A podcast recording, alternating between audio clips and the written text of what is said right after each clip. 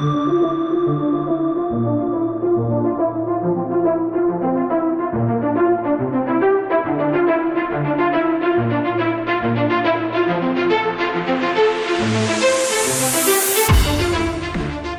ήρθατε και σας ευχαριστούμε που είσαστε μαζί μας στο πρώτο επεισόδιο της δεύτερης περίοδου του Athens Brussels Review Podcast. Συζητάμε για Ελλάδα, συζητάμε για Ευρώπη, συζητάμε για θέματα τα οποία έχουν και ελληνικό και ευρωπαϊκό ενδιαφέρον και συνδέουμε την Αθήνα με τις Βρυξέλλες. Το κάνουμε με τη βοήθεια τριών διακεκριμένων εκπροσώπων κορυφαίων think tanks στην ε, Ευρώπη και όχι μόνο. Η αναπληρώτρια διευθύντρια του Μπρίγκελ, η Μαρία Δεμερτζή, είναι μαζί μας. Ο γενικός διευθυντής του Ελιαμέπ, ο Γιώργος Παγουλάτος. Και ο διευθυντής περιεχομένου της διανέωσης, ο Θοδωρής Γεωργακόπουλος. Είμαι ο Γιάννης Παπαγεωργίου και σας καλωσορίζω για ακόμη μία φορά στο πρώτο επεισόδιο της δεύτερης σεζόν του Athens Brussels Review Podcast. Να ξεκινήσουμε από το θέμα της ενέργειας. Οι τιμές ε, εδώ και καιρό έχουν πάρει την ανηφόρα. Οι προβλέψεις λένε ότι η αποκλιμάκωση θα έρθει στο πρώτο εξάμεινο της επόμενης χρονιάς, αλλά θα σταθεροποιηθούν οι τιμές σε μεγαλύτερα επίπεδα. Ο πληθωρισμός προφανώς ανεβαίνει, το είδαμε ακόμα και στις προβλέψεις της Ευρωπαϊκής Επιτροπής ε, τις φθινοπορεινές.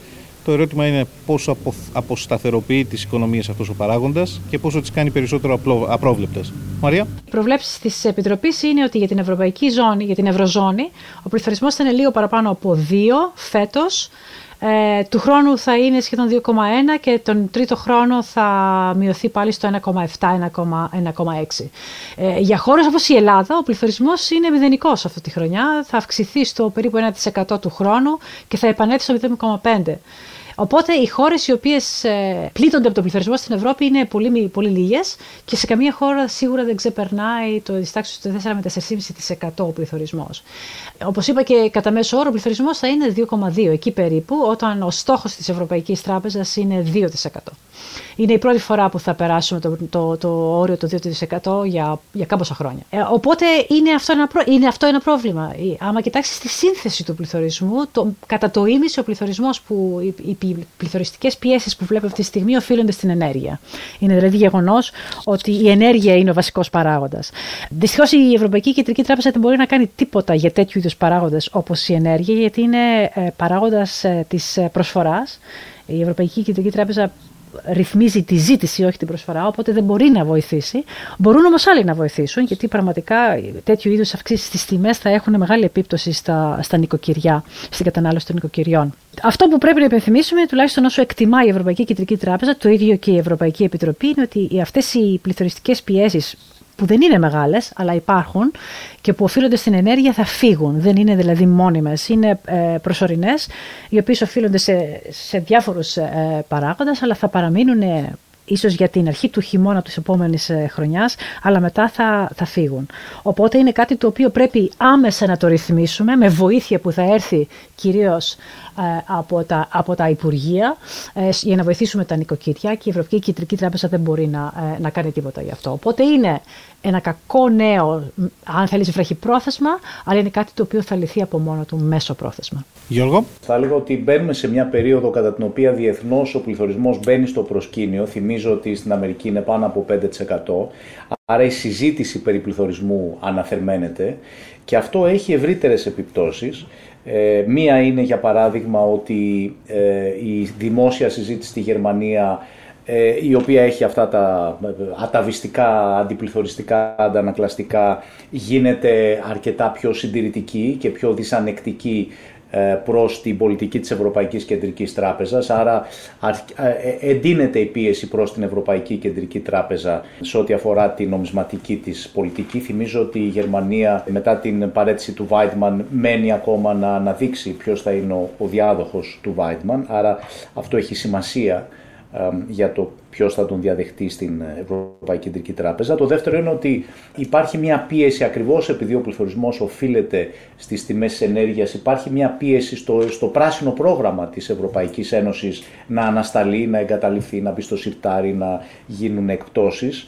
Ε, το τρίτο είναι ότι επηρεάζει τη γενικότερη αίσθηση της πραγματικής ευημερίας και του πραγματικού εισοδήματος. Θυμίζω ότι η, η αγοραστική δύναμη που ο Σά είναι μια κεντρική αναφορά εν ώψη των γαλλικών προεδρικών εκλογών, το ζήτημα δηλαδή του πώς ο πληθωρισμός επιδρά στην αγοραστική δύναμη κυρίως των οικοκυριών. Βέβαια, η, Γαλλία παραδοσιακά ε, είναι μια χώρα της οποίας ο πολιτικός διάλογος περιστρέφεται γύρω από αυτό το ζήτημα, αλλά είναι ένα ζήτημα το οποίο έχει και πολιτικές επιπτώσεις, θέλω να πω. Και ε, το, το τελευταίο το οποίο συνδέεται με το αμέσως προηγούμενο είναι ότι ε, η παρουσία του πληθωρισμού και του βάρους που προκαλεί στην πραγματική αγοραστική δύναμη των οικοκυριών και ε, το, την ενεργειακή φτώχεια θα αυξήσουν την πίεση στο δημοσιονομικό πεδίο πάνω στις κυβερνήσεις. Επομένως θα τείνουν να οδηγούν τις κυβερνήσεις στο να αποζημιώνουν ιδίως τα φτωχότερα στρώματα μέσα από δημοσιονομικές μεταβιβάσεις ε, το οποίο θα έχει μια επίπτωση και στο πεδίο του, των δημοσιονομικών ελλημάτων. Αλλά πράγματι ε, η φόβη φαίνεται προς το παρόν να είναι υπερβολική, η φόβη για αναζωπήρωση του πληθωρισμού ή αλλιώς οι εκτιμήσεις που έχουμε από τα ευρωπαϊκά θεσμικά όργανα είναι υπερβολικά αισιόδοξες. Πάντως φεύγουμε από μια περίοδο στην οποία το πρόβλημα στην Ευρωζώνη ήταν ότι δεν μπορούσε με τίποτα η Ευρωπαϊκή Κεντρική Τράπεζα να αναθερμάνει, να δημιουργήσει πληθωριστικές προσδοκίες και πηγαίνουμε πια σε μια νέα εκδοχή προβλήματος που ήταν η παραδοσιακή εκδοχή προ-κρίσης, που ήταν ο φόβος και θα έλεγα και πάνω στην οποία χτίστηκε η αρχιτεκτονική της Ευρωζώνης και της Ευρωπαϊκής Κεντρικής Τράπεζας που ήταν ο φόβος μήπως κάποια στιγμή ξεφύγει ε, ο πληθωρισμός. Ε, να συμπληρώσω κάτι Γιάννη. Πάνω σε αυτό το θέμα του, το, του πληθωρισμού, το βασικό ερώτημα είναι αν οι πληθωριστικές τάσεις που βλέπετε στη στιγμή είναι προσωρινές ή όχι. Αυτό είναι απολύτως σημαντικό στο να ξέρουμε πού βαδίζουμε σχετικά με, το, με τον μέλλον της, ε, της, ε, και της δημόσιας και της δημοσιονομικής και της νομισματικής πολιτικής. Η Γερμανία, όπως είπε και ο Γιώργος, ναι, έχει ε, πληθωρισμό αυτό χρόνο της τάξης του 3%, τουλάχιστον έτσι λέει η Ευρωπαϊκή Επιτροπή. Η Γαλλία δεν έχει πληθωρισμό, αλλά ακόμα και στη Γερμανία αναμένεται ο πληθωρισμός να επιστρέψει στο 2%. Οπότε όλα τα όργανα της Ευρώπης και η Ευρωπαϊκή Κεντρική Τράπεζα ε, αλλά και η Ευρωπαϊκή Επιτροπή προβλέπουν ότι αυτές οι πληθωριστικές τάσεις δεν είναι μόνιμες.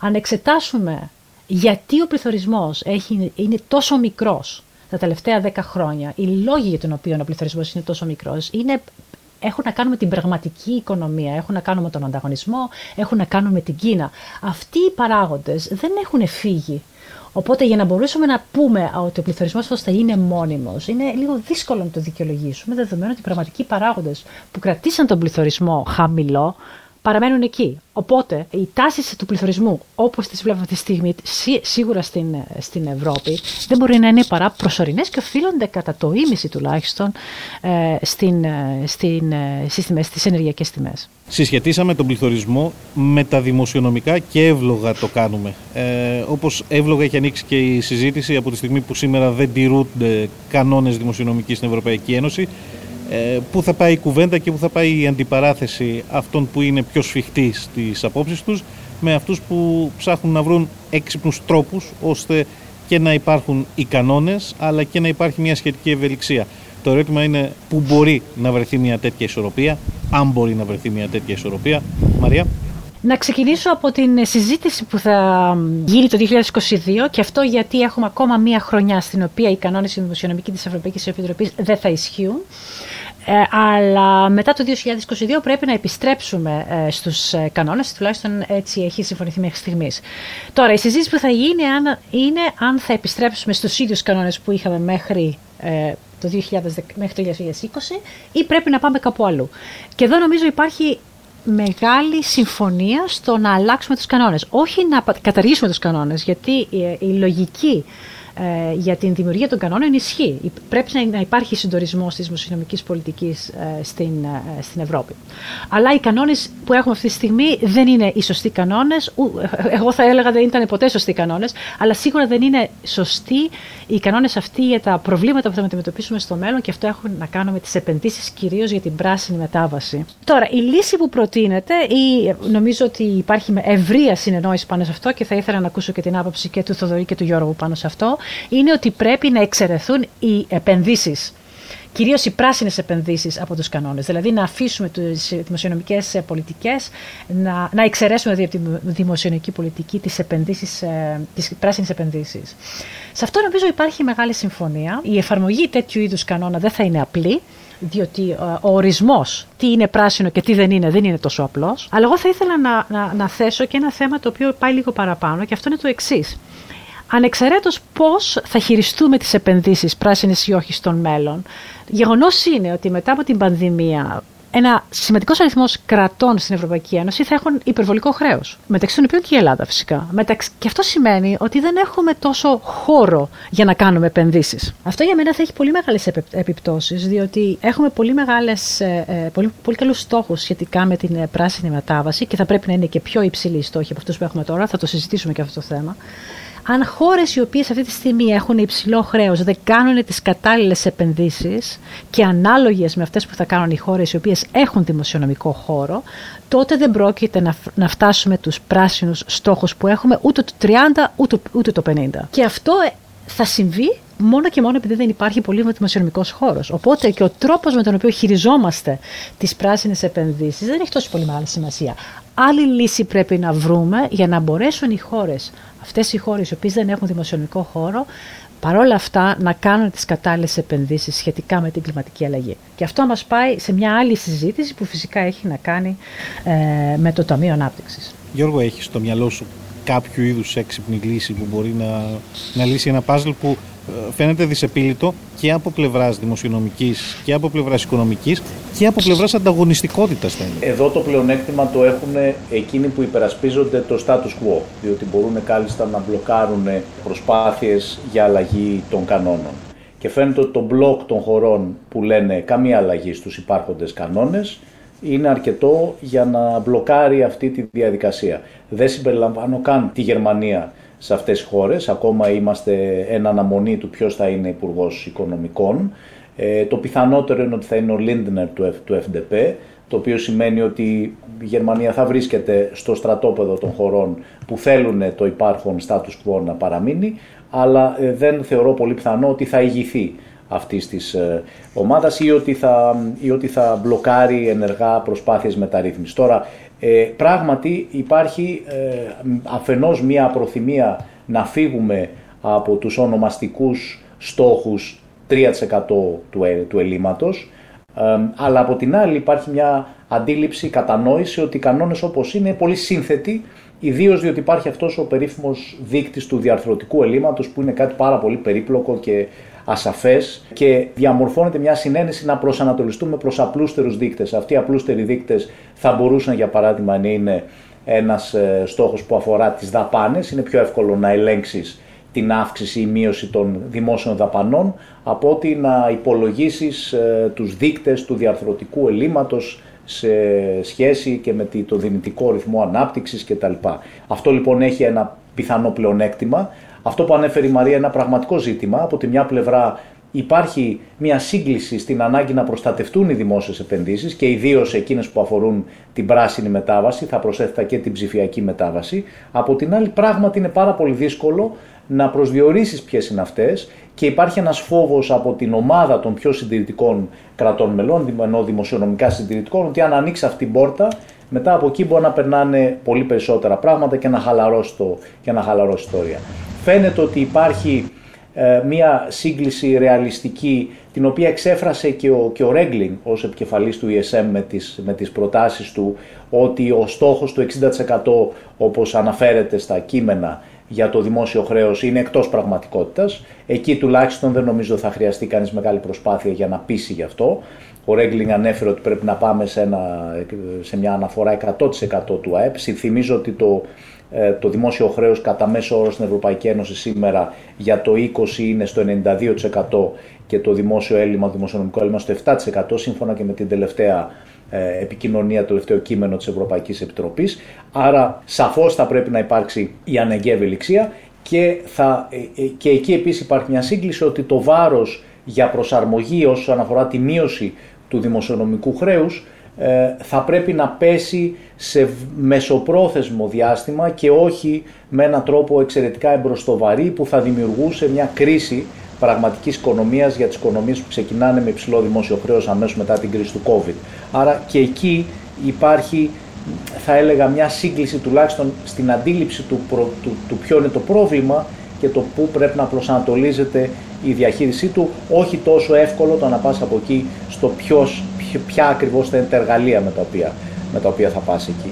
Νομίζω ότι είμαστε μακριά ακόμα, ακριβώς γιατί δεν έχουμε σαφήνεια σε ό,τι αφορά την Γερμανία, διότι ε, η Γαλλία είναι και αυτή σε μια μεταβατική κατάσταση και δεν έχει το πολιτικό κεφάλαιο πριν από τις γαλλικές εκλογές να επενδύσει σε αυτό, τον, σε αυτό το διάλογο. Από την άλλη πλευρά υπάρχει και πίεση να το κάνει στο μικρό παράθυρο της Γαλλικής Προεδρίας όσο γίνεται νωρίτερα, δηλαδή το πρώτο ας πούμε τρίμηνο του 2022, ε, η Γαλλία να επισπεύσει τη συζήτηση για την, ε, τις δημοσιονομικές, το, το νέο δημοσιονομικό πλαίσιο, διότι μετά αναγκαστικά θα πρέπει να επικεντρωθεί στις προεδρικές εκλογές ο Μακρόν και δεν θα μπορεί να επενδύσει στο πολιτικό κεφάλαιο και θα χάσει το πλεονέκτημα της προεδρεύουσας χώρας, το οποίο είναι ένα, γενικά ένα πλεονέκτημα που ε, θα έχει η Γαλλία και θα θέλει να το αξιοποιήσει. Αυτή είναι η κατάσταση περίπου, δεν υπάρχει μεγάλη σαφήνεια. Ένα μεγάλο πρόβλημα είναι ο κανόνας για την μείωση, τον, την ποσοστία μείωση του χρέους στις χώρες που βρίσκονται σημαντικά πάνω από τους δείκτες αναφοράς. Αυτό είναι κάτι το οποίο εκ των πραγμάτων δεν έχει εφαρμοστεί, άρα και εκεί το Fiscal Compact ε, αναφέρομαι, άρα νομίζω ότι σε ορισμένα από αυτά έχουμε ήδη μια δοκιμασμένη πρακτική ότι έχει τους κανόνες και απλώς ε, σιωπηρά η Ευρωπαϊκή Ένωση, η Ευρωπαϊκή Επιτροπή αποφασίζει ότι θα τους, δεν θα τους δώσει και πολύ μεγάλη σημασία. Με το Συμβούλιο να ε, συμπορεύεται, να μην εμποδίζει τη διαδικασία. Άρα είμαστε σε μια διαδικασία η οποία θα αποσαφηνίζεται όσο προχωράμε. Εγώ δεν βλέπω όμως πώς θα ξεπεραστούν οι θεμελιώδεις αντιστάσεις του μπλοκ των χωρών εκείνων που θέλουν να μείνουμε όσο γίνεται κοντύτερα στο status quo των δημοσιονομικών κανόνων όπως υπάρχει σήμερα. Θοδωρή, δεν θέλω μόνο την άποψή σου για το κατά πόσο μπορούμε να τα βρούμε βόρειοι και νότιοι. Χαίρομαι γιατί δεν θα τη βρεις. Θα ήθελα όμως να έχω την άποψή σου για το κατά πόσο είναι εφικτό ανάμεσα στους πολίτες. Από μια περίοδο που ουσιαστικά υπάρχει κάποιο είδους πίεση, ε, μικρότερη σήμερα, πολύ μεγαλύτερη πέρσι με την πανδημία ή προερχόμαστε από μια περίοδο πίεσης, οικονομικής πίεσης στην Ελλάδα, κατά πόσο είναι εύκολο να γυρίσουμε διακόπτη και να επανέλθουμε στην λογική των σαφών σαφών πρωτογενών πλεονασμάτων και των στόχων, στο η λογική του περιορισμού του δημοσιονομικού ε, και τι μπορεί να σημαίνει αυτό γενικότερα. Αυτή είναι μια ενδιαφέρουσα ερώτηση και, και θα, είναι πολύ, θα έχει πολύ ενδιαφέρον να παρακολουθήσουμε τις τάσεις και τις στάσεις των πολιτών σε όλες τις χώρες της Ευρωπαϊκής Ένωσης. Αν μπορούμε να μαντέψουμε κάτι για την στάση των δικών μας, είναι ότι ε, θα είναι δύσκολο να επανέλθουμε σε μια προηγούμενη κατάσταση, δηλαδή δεν το χωνέψουμε πάρα πολύ καλά, εκτός αν όλες οι άλλες ταυτόχρονες παράλληλες πιέσεις δεν εξατμιστούν στον ανοιξιάτικο αέρα του 2022 ή κάτι τέτοιο.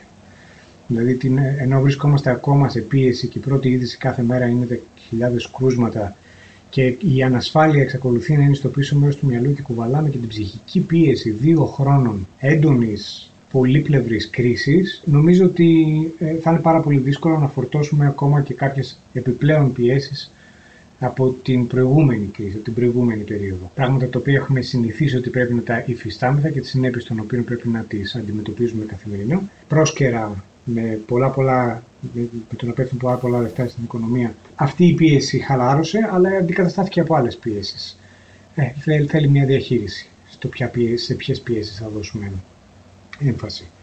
Είναι όμως σημαντικό το, και αυτό πρέπει να το έχουμε στο μυαλό μας κάθε φορά που μιλάμε για εφαρμογή πολιτικών λύσεων και αντιμετώπιση νέων ή διαφορετικών κρίσεων, ότι αυτή η συσσόρευση ψυχικής πίεσης στους πληθυσμούς όλων των ευρωπαϊκών, όλων του χώρου του κόσμου, πρακτικά των τελευταίων δύο χρόνων, θα έχει συνέπειες τις οποίες δεν μπορούμε να τις φανταστούμε. Οι συνέπειες μπορεί να είναι από την συνένεση σε πράγματα τα οποία πριν από την κρίση, πριν από την πανδημία μπορεί να θεωρούνταν αδιανόητα. Το οποίο είδαμε, το, το είδαμε στην πράξη με την ανοχή στις, στην περιστολή ελευθεριών των πολιτών κατά τη διάρκεια της πανδημίας και μπορεί να το δούμε και σε άλλα μέτωπα και από την άλλη στην πλήρη παντελή έλλειψη ανοχής σε άλλα πράγματα θα είναι ένα εκρηκτικό κοκτέιλ, πάρα πολύ δύσκολο στη διαχείριση και κυρίως βασικά για δύο λόγους. Πρώτον, δεν μπορείς να προβλέψεις πώς θα αντιδράσουν οι πολίτε και οι κοινωνίες σε επόμενες προκλήσεις μετά από αυτό το συλλογικό τραύμα. Και δεύτερον, επειδή ακόμα και αυτοί που παίρνουν τις αποφάσεις και αυτοί που εισηγούνται τις πολιτικές, από τους ε, κυβερνήτες των επιμέρους χωρών μέχρι τους διοικητές κεντρικών ε, τραπεζών και ευρωπαϊκών φορέων, έχουν και αυτοί υποστεί μεγάλη ψυχολογική πίεση το τελευταίο διάστημα. Κανένα δεν σκέφτεται καθαρά. Όποιος μιλάει και συζητάει με ηθήνοντες, με ανθρώπους σε θέσεις υπεύθυνες, το συνειδητοποιεί ότι όλοι έχουν φάει ένα τρομερό ε, βάρος ψυχικής πίεσης από τα τελευταία δύο χρόνια. Γι' αυτό είναι ένας παράγοντας ο οποίος μπορεί να φαίνεται λίγο φιλολογικός, μπορεί να φαίνεται και λίγο πολυτέλεια το να συζητάμε τώρα για αυτά τα πράγματα. Εδώ ο κόσμος καίγεται πληθωρισμός δημοσιονομική πίεση που έρχεται και όλα αυτά. Αλλά είναι για πρώτη φορά ίσως στην πρόσφατη ιστορία ένα φαινόμενο τόσο έντονο που θα επηρεάσει την πολιτική και την κοινωνική ζωή στην καθημερινότητά της σε κάθε πιθανή έκφανση. Μαρία, το τελικό σου οικονομικό σχόλιο και θέλω να βάλω και στην ατζέντα το τελευταίο οικονομικό θέμα το οποίο θα σχολιάσουμε σήμερα. Ε, είναι ένα θέμα στο οποίο έχεις αναφερθεί, έχει να κάνει με τις σχέσεις Ευρώπης-Αμερικής και το πώς αλλάζουν θέματα, ακόμα και τιμολογιακά θέματα, δεν έχουμε ταρίφες πλέον, αλλά και το πόσο μπορεί να επηρεάσει αυτή η σχέση γενικότερα τα δημοσιονομικά της Ευρώπης και την τσέπη του Ευρωπαίου πολίτη. Κοίταξε, η σχέση με τα δημοσιονομικά δεν είναι τόσο ε, ε, στενή. Θα έλεγα όμως ότι η δυνατότητα της Ευρώπης να μπορέσει να, να καταφέρει μερικούς από τους στόχους της, όπως η κλιματική αλλαγή, βασίζεται πάρα πολύ στο πώς θα εξελιχθεί η σχέση της, ε, της ε, Ευρώπης με την, με την Αμερική αλλά και ακόμα με την Κίνα και θα έλεγα όλο τον κόσμο. Τα πρόσφατα νέα τα οποία ήρθαν από τις, ε, στις διμερείς αυτές σχέσεις έχουν να κάνουν με την ε, μετάθεση των ε, δασμών, όχι με την εξάλληψη των δασμών, αλλά απλή, μια, μια, απλή μετάθεση, η οποία τουλάχιστον για τα επόμενα λίγα χρόνια δεν θα επιβαρύνει οικονομικά την Ευρώπη ούτε και την Αμερική. Είναι καλά νέα αυτά. Σημαίνει ότι υπάρχει διάθεση για επίλυση ορισμένων προβλημάτων και αυτό έγινε σε πολύ λίγο χρονικό διάστημα. Μάλιστα, το Νοέμβριο τώρα βρισκόμαστε στον πρώτο χρόνο της ε, διοίκησης του Biden και βλέπουμε ότι έχουν πάρθει ορισμένα μέτρα τα οποία προσπαθούν να αναιρέσουν ορισμένα από τα μέτρα που είχε πάρει ε, ο, ο, ο, ο πρόεδρος Τραμπ. Οπότε οι σχέσεις βαδίζουν σε καλή κατεύθυνση με ορισμένα προβλήματα στο δρόμο τους, αλλά βασίζουν προς καλή κατεύθυνση. Βέβαια η ατζέντα της Ευρώπης και η ατζέντα της Αμερικής δεν είναι ίδιες. Υπάρχουν πολύ μεγάλες διαφορές και κυρίως στο πώς να αντιμετωπιστεί η Κίνα. Αλλά τουλάχιστον σε ορισμένα θέματα είμαστε πλήρη ευθυγραμμισμένοι, όπως το κλίμα, ε, και βέβαια στο ότι θα πρέπει να ορισμένα από τα παλιά προβλήματα που έχουμε, κυρίως με τα θέματα εμπορίου, πρέπει οπωσδήποτε να βρούμε μια καλύτερη λύση. Οπότε δημοσιονομικά δεν βλέπω στενή σχέση, αλλά σίγουρα ε, για την επίλυση των παγκοσμίων προβλημάτων βλέπω πολύ μεγάλη, ε, πολύ στενή σχέση μεταξύ της ε, Ευρώπης και της Αμερικής. Μία ερώτηση με την οποία θεωρητικώς θα μπορούσαμε να ξεκινήσουμε την κουβέντα και να μην σταματήσει ποτέ η κουβέντα αυτή. Μιλήσαμε ήδη για στόχους του 2030, του 2050, μιλάμε για τους πράσινους στόχους της Ευρώπης. Ε, Τις τελευταίες 15 μέρες στη Γλασκόβη σύνοδο είχαμε. Το ερώτημα είναι αποτέλεσμα είχαμε, Θοδωρή; Και είναι και όχι. Από ό,τι φαίνεται από τις αξιολογήσεις που κάνουν και οι ειδικοί, ε, από αυτές τις συναντήσεις το βασικό πράγμα που αναδεικνύεται πάντα είναι η ανεπάρκεια των πολιτικών συστημάτων, δομική ανεπάρκεια, να πάρουν λύσεις και από κοινού αποφάσεις και να επιτευχθούν ευρείες ευρύτατες συνενέσεις για προβλήματα τα οποία θα αποφέρουν πολιτικό και κοινωνικό όφελος σε ορίζοντα 20, 30, 40 χρόνων. Τα πολιτικά συστήματα που έχουμε διαθέσιμα δεν είναι κατάλληλα για να αντιμετωπίζουν τέτοια προβλήματα και από ό,τι φαίνεται αυτό υπογραμμίζεται ξανά και ξανά κάθε φορά που έχουμε ε, τέτοιες συνόδους κορυφής ή οποιασδήποτε άλλες αφορμές για να συζητηθεί ένα θέμα τη κλιματικής αλλαγής.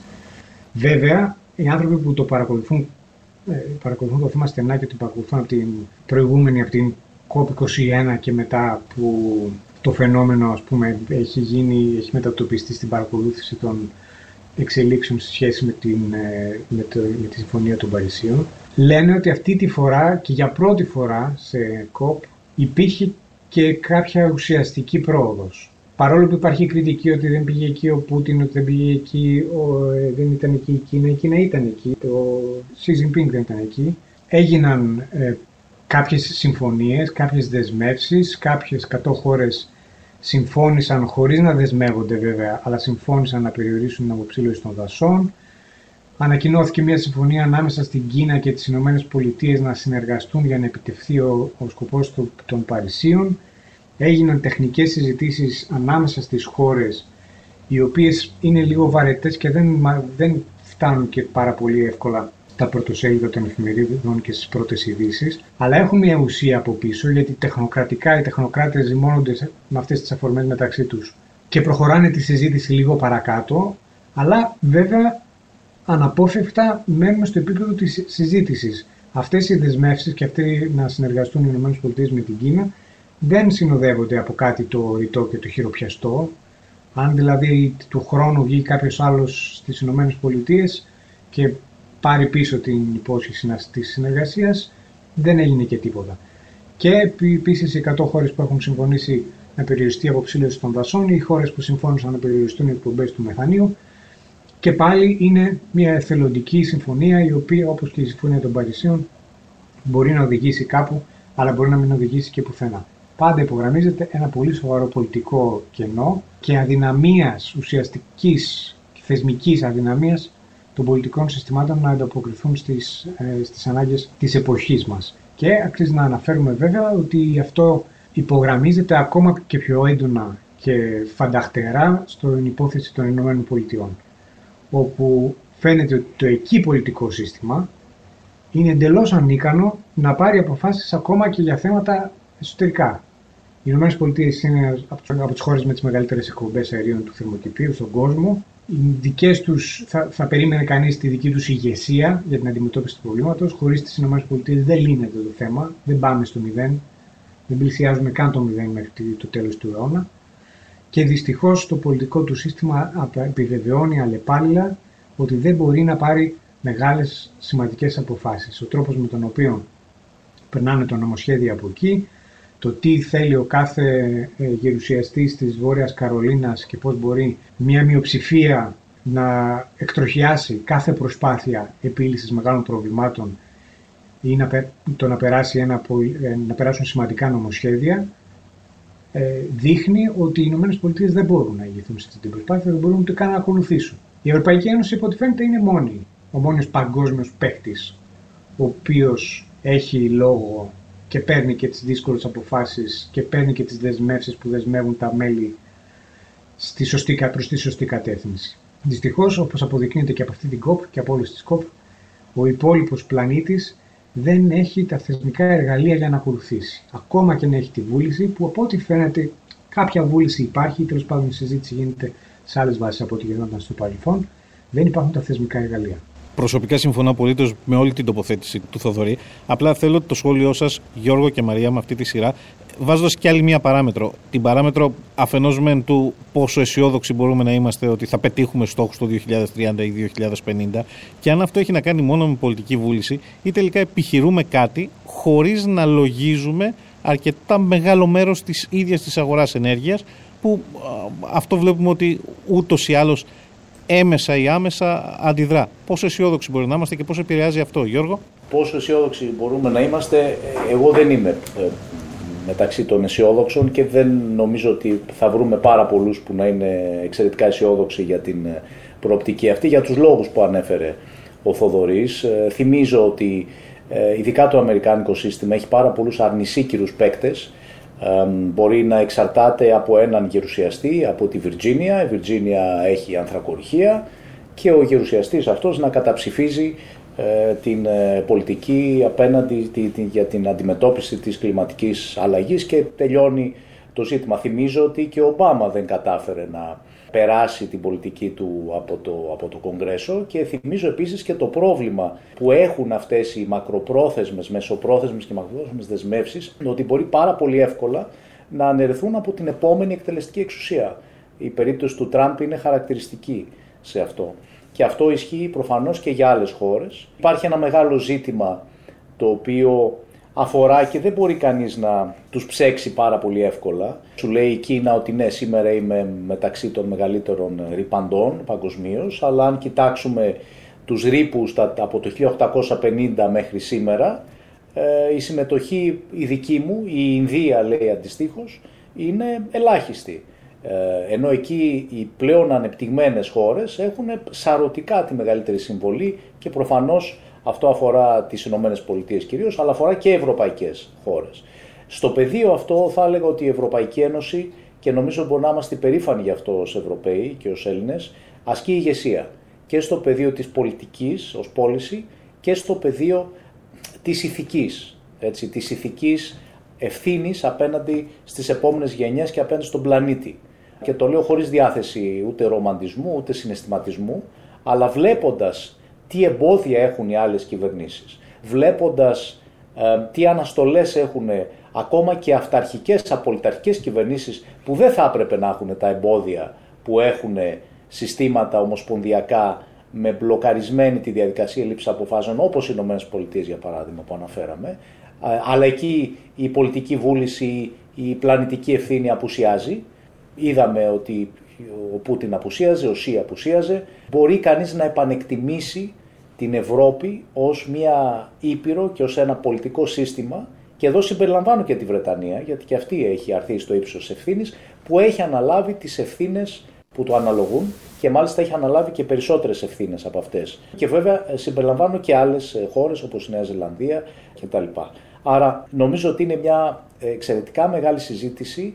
Το θέμα δεν είναι τι, τι έγινε στην COP της Γλασκόβης, το θέμα είναι τι θα γίνει στις επόμενες και στις μεθεπόμενες και στις μεθεπόμενες συναντήσεις, διότι ακόμα και αν έχουμε δεσμεύσεις πολιτικές, η μετάφρασή τους σε συγκεκριμένες νομοθετικές παρεμβάσεις και σε συγκεκριμένο implementation, εφαρμογή αυτών των αποφάσεων στο πεδίο είναι μια πολύ μακρά επίπονη και ναρκοθετημένη διαδικασία και εδώ μιλάμε για μια διαδικασία η οποία θα κρατήσει πολλά χρόνια, αν όχι δεκαετίες. Οι ελπίδες μου, αν θέλω σε κάτι να είμαι αισιόδοξος, είναι στην τεχνολογία, για την οποία γνωρίζω ελάχιστα, αλλά διαβάζω ότι υπάρχουν διάφορες τεχνολογίες οι οποίες υπόσχονται σε κάποιο μετέπειτα στάδιο να μπορέσουν να αντιμετωπίσουν ε, με, με τεχνολογικές και ενοτομικές παρεμβάσεις το, το πρόβλημα της κλιματικής αλλαγής. Ελπίζω ε, εάν η πολιτική αποτύχει να μας σώσει τουλάχιστον η τεχνολογία. Μαρία. Ναι, και εγώ ελπίζω, αλλά είναι, είναι πολύ δύσκολο όμως να βασιστούμε σε μια ελπίδα. δηλαδή το θέμα το τεχνολογικό, παρόλο που you know, θα, θα, θα υπάρξουν επενδύσεις πάνω σε αυτό, αλλά είναι πολύ δύσκολο να βασιστούμε στο τι θα μας φέρει η τεχνολογία στο μέλλον προκειμένου να είμαστε συνεπείς με, τους, ε, με τις φιλοδοξίες μας. Δυστυχώς το θέμα το, της κλιματικής αλλαγής και των πολιτικών που έχουν πάρθει μέχρι στιγμής των αποφάσεων, των στόχων που έχουν τεθεί, παρόλα αυτά έχουν ένα κενό αξιοπιστίας. Τι εννοώ με αυτό; Προκειμένου να φτάσουμε στους μηδενικούς ρήπους, το οποίο είναι συνεπές με μια αύξηση της θερμοκρασίας το 2100 κατά 1,5 βαθμούς, για να φτάσουμε εκεί χρειάζεται διπλάσια, αν όχι τριπλάσια προσπάθεια από πολλά.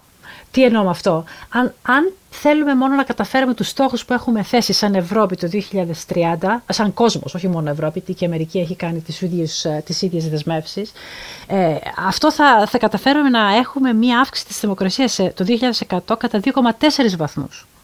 Αν καταφέρουμε όλα αυτά μέχρι το 2050 που έχουμε θέσει και πάλι η θερμοκρασία το 2100 θα είναι 2,1 βαθμούς. Οπότε για να μπορέσουμε να φτάσουμε στο 1,5 το οποίο είναι συνεπές με μηδενικούς ρήπους χρειαζόμαστε διπλάσιες και τριπλάσιες προσπάθειες από αυτές που έχουμε βάλει, έχουμε θέσει ε, αυτή τη στιγμή. Οπότε το θέμα είναι πάρα πολύ δύσκολο και της λείπει, μας λείπει. Υπάρχει ένα κενό αξιοπιστίας των πολιτικών που αυτή τη στιγμή ακολουθούμε. Ένα θέμα το οποίο με απασχολεί ιδιαίτερα είναι τι θα συμβεί με, την, ε, με τις αναπτυσσόμενες χώρες. Γιατί οι αναπτυσσόμενες χώρες, μερικές εκ των οποίων θα, θα, θα έχουν πολύ μεγάλες ε, επιπτώσεις από την κλιματική αλλαγή, δεν έχουν σήμερα τα χρήματα να επενδύσουν σήμερα τα χρήματα προκειμένου να σώσουν τις χώρες τους. Υπάρχουν, ε, υπάρχουν νησιά ε, στον Ινδικό ωκεανό, τα οποία πρόκειται να, να εξαφανιστούν. Αν ακούσατε την πρωθυπουργό του Μπαρμπέιντο, την κυρία Μία Μότλη, η οποία έδωσε μια εξαιρετική ομιλία στο COP26 στη Γλασκόβη, θα δείτε ότι πραγματικά ο φόβος αυτός είναι, είναι, είναι τρομακτικός. Μας λείπουν πολλά τα οποία πρέπει να κάνουν. Ελπίζω η τεχνολογία να βοηθήσει και πρέπει βέβαια η τεχνολογία να βοηθήσει, αλλά χρήματα πρέπει να βρεθούν και αλλαγή των τρόπου ζωής μας. Κάνω την τελευταία ερώτηση με αφορμή αυτό που διάβασα και αυτό που διάβασα είναι ένα πάρα πολύ ωραίο α, ανάγνωσμα. Ψηφιακό μπορεί οποιοδήποτε να, να το κατεβάσει και να το διαβάσει. Είναι η θέση, η, η, η έρευνα, η εργασία του Ελιαμέπ πάνω στο πώς θα δούμε την Ευρώπη το 2040 και την Ελλάδα μέσα σε αυτή. Τα σενάρια τα διάβασα όλα. Δεν θα ήθελα να πω ότι επικρατέστερο στο τέλος, για λόγους αισιοδοξίας και μόνο, ότι ο Τιτανικός είναι ένα σενάριο που θα επικρατήσει ε, το 2040, αλλά ε, εκ των πραγμάτων σενάρια που μπορεί να φέρνουν την Ευρώπη να σέρνεται προς τα μπρος αλλά να σέρνεται σιγά σιγά. Ή σενάριο μπορεί να λέει ότι λίγοι πρόθυμοι θα προχωρούν γρηγορότερα, είναι πάνω στο τραπέζι. Οπότε θα ήθελα να σας ρωτήσω, καθώς συμμετείχατε όλοι σε αυτή την προσπάθεια, ποιο είναι το βασικό σενάριο για εσάς. Και να ξεκινήσω από τη Μαρία. Θα έλεγα ότι το, ο Τιτανικός δεν πρόκειται να συμβεί. αν κοιτάξουμε τα τελευταία 20 χρόνια, δύο τεράστιες κρίσεις, ο, ο τρόπος με τον οποίο έχει ε, η Ευρώπη ε, προσπαθήσει να λύσει τα προβλήματα είναι ένας, ε, είναι ένας τρόπος που όλο και περισσότερο βαδίζεται από κοινού και το 2010, το οποίο ήταν η ελληνική κρίση, η δημοσιονομική κρίση και κυρίως το θέμα της πανδημίας, η Ευρώπη βαδίζει όλο και περισσότερο με τη λογική του ότι τα προβλήματα πρέπει να λύνονται από κοινού. Με την εξαιρετική ε, καινοτομία την τελευταία, στην τελευταία κρίση, την εκδοχή χρέους από κοινού. Για μένα είναι τρομερή αυτή η καινοτομία. Δεν πίστευα ότι εγώ θα μπορέσω να, τη δω, να δω έκδοση χρέους σε ευρωπαϊκό επίπεδο από κοινού. Κι όμως ήρθε και υπάρχουν και σοβαροί ε, λόγοι για τους οποίους τέτοιες προσπάθειες πρέπει να παραμείνουν. Θα συζητήσουμε κάποια άλλη στιγμή αυτά. Αλλά σίγουρα δεν πιστεύω ότι πρόκειται να, να, να τα αναιρέσουμε όλα αυτά, να επιστρέψουμε σε κάτι, ε, σε κάτι τελείως διαφορετικό. Οπότε για μένα το 2040 η Ευρώπη θα υπάρχει, δεν θα είναι ο ισχυρότερος παράγοντας παγκοσμίως, αλλά θα υπάρχει, θα είναι δυνατή ε, γεωγραφική περιοχή θα έχουμε πάρει μεγαλύτερες αποφάσεις από κοινού, πιστεύω, γιατί θα έχουμε, όπως είχαμε τα τελευταία 20 χρόνια, στα επόμενα 20 θα έχουμε επίσης κρίσεις, τις οποίες θα αναγκαστούμε αν μη τι άλλο, να τις αντιμετωπίσουμε από κοινού. Θα υπάρξει δηλαδή μια πρόοδος σε αυτή την, από αυτή την κατεύθυνση. Αλλά νομίζω ότι αυτό που επίσης θα γίνει είναι αυτό που είπες εσύ Γιάννη, ότι ναι, θα υπάρξουν μεγαλύτερες συνεργασίες από κοινού με χώρες οι οποίες μπορούν πιο εύκολα να συνεργαστούν. Τώρα, σε τι θέματα θα γίνει αυτό, αυτό είναι μια πολύ σημαντική ερώτηση. Πιστεύω ότι η συνεργασία τουλάχιστον κατά το, κατά το ελάχιστο θα είναι σε επίπεδο χωρών που ε, είναι μέλη της Ευρωζώνης, αλλά αυτό δεν το θεωρώ δεδομένο. Θεωρώ ότι θα υπάρξουν ε, προσπάθειες να προωθηθεί η συνεργασία μεταξύ ε, ορισμένων χωρών που μπορούν πιο εύκολα να συνεννοηθούν. Γιώργο; Θα απέκλεια τα δύο ακραία σενάρια, το ακραία απεσιόδοξο και το ακραία αισιόδοξο. Δεν θα δούμε ε, τιτανικό, δεν θα δούμε Ενωμένες Πολιτείες της Ευρώπης. Προσωπικά θα το ήθελα πολύ. Υπάρχουν τρία ενδιάμεσα σενάρια τα οποία υπογραμμίζουμε στη μελέτη μας. Το ένα επιγράφεται μια ελάχιστη ένωση, το άλλο Ευρώπη των μικρών βημάτων και το τρίτο συνασπισμή των προθήμων. Εάν τα συνθέσουμε αυτά τα τρία σενάρια νομίζω ότι διαγράφουν την Ευρωπαϊκή Ένωση που πρόκειται να δούμε μέσα στα, στα επόμενα χρόνια, τις επόμενες δεκαετίες, ας πούμε μέχρι το 2040. Ε, δηλαδή μια Ευρωπαϊκή Ένωση η οποία προχωρά με μικρά βήματα προσαρμοζόμενη κυρίως αντιδρώντας σε εξωγενείς ή ενδογενείς κρίσεις. Έτσι είδαμε τα βήματα αυτά που έγιναν, το πολύ μεγάλο βήμα ε, της κοινή έκδοσης χρέους για να αντιμετωπιστεί μια κρίση ε, που είχε τα χαρακτηριστικά μιας εισβολής από το διάστημα, με την έννοια ότι ήταν ένας εξωτερικός κίνδυνος ο οποίος έπλητε όλα τα κράτη, ένας εξωτερικός εχθρός όλα τα κράτη-μέλη και έπρεπε η Ευρώπη να συνενώσει δυνάμεις, άρα μπορούσε να υπερβεί τις, ε, τα ταμπού και τις ε, φοβίες και τις, ε, τους θρησκευτικούς φονταμεταλισμούς εναντίον της έκδοσης χρέους.